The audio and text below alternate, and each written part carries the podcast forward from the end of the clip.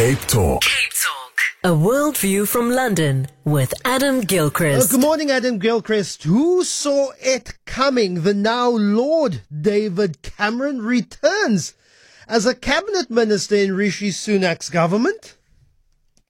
It's uh, no one is the short answer to that. No one I know, including some political correspondents who spend their entire time at Westminster hanging around with those blokes in suits and some of the men in tights.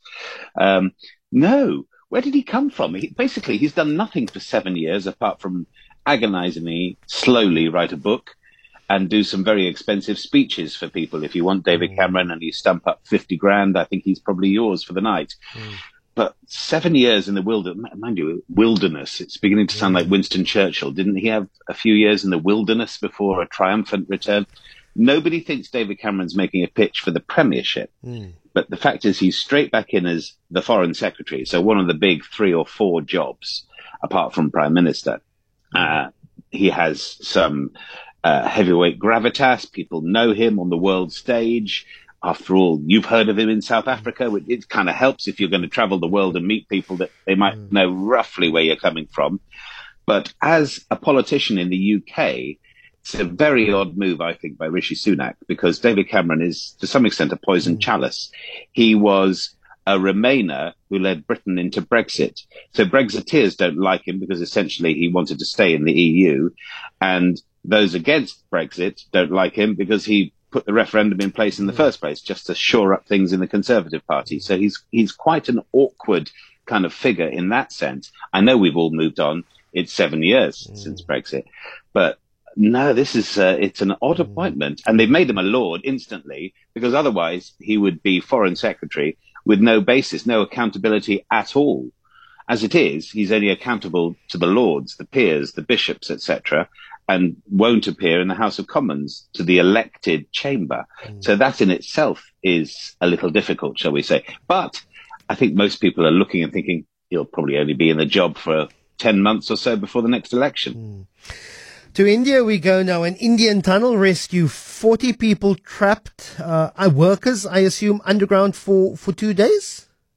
Yeah, we're pushing 48 hours now, uh, trapped inside this tunnel. They were part of a construction team building this amazing highway that will connect all sorts of towns and pilgrimage sites and so forth in Uttarakhand in uh, northern India. The workers were building the tunnel and a part of it collapsed because of a landslide on the outside. It then put pressure on the tunnel and boom, down it came.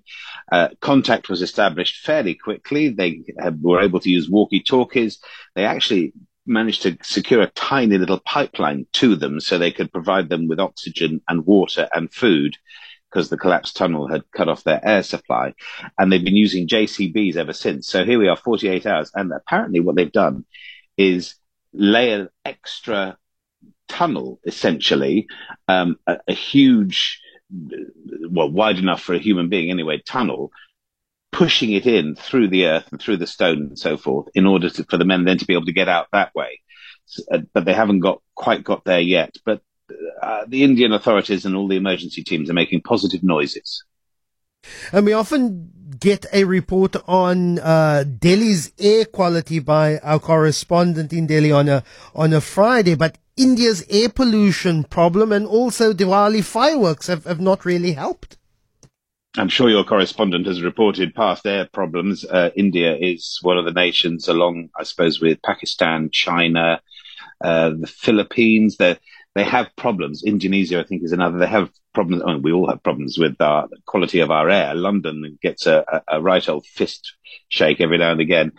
But here we have Delhi after the start of Diwali, and after all, Diwali does go on, I think, for five days. Although my friend is having a Diwali party on the sixth day. I'm not quite sure how she's managed. Anyway, she's, she, that's what she's doing. in Delhi, their air quality after Diwali and the fireworks, and a lot of them unofficial fireworks because they were trying to control it, has gone to 445, the official AQI, air quality index. If you know your air quality indices, um, below 100, you're fine. Up to 200, it's moderate pollution. Uh, 300, we're talking poor. Up to 400, it's considered severe. 445 is well above severe.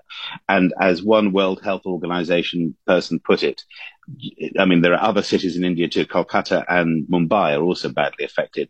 Maybe again, Diwali smoke. But in Delhi, they reckon the having a lungful of air in Delhi is equivalent to smoking 25 or 30 cigarettes a day. Gosh. That's how bad it's got. Yeah. And then finally, Vladimir Putin's palace. He's done some dramatic home improvements. I doubt, though, he's he's been donning a, a, a tool belt and walking around with a hammer and nails. No, and he, I don't think he's taken a video camera around uh, either. So he's not done either of those things. Look at my home or bag. No, uh, but we know that he's made some changes. Um, and what does it mean when a dictator gets the jitters? In Vladimir Putin's case, it means an anti-missile air defense system at your summer getaway villa. I mean, who doesn't have one of those at their summer getaway villa, or indeed a summer getaway villa, which is frankly a palace. Um, this is at the Bocharov Ruchey on the Black Sea, the Russian president's summer retreat, great view, swimming pool, spa, Turkish baths. He's had all this stuff put in, cinema, music lounge, has its own ice rink, amphitheater, shops, its own petrol station, and now it has the Pantsir S-1 air defense system. Uh, this is the place used by Vladimir Putin to host more leisurely meetings. And this is also the president, we should say, who said that the invasion of Ukraine would be done and dusted in three days. So, yeah, mm, that's the consequence. Mm. And Richard Nixon installed the White House's first bowling alley. And don't think it's as, as fancy as ice rinks, but it must be nice to have some sort of presidential palace that you get to work and live in. But Adam Gilchrist, really appreciate your time. See you tomorrow with a worldview.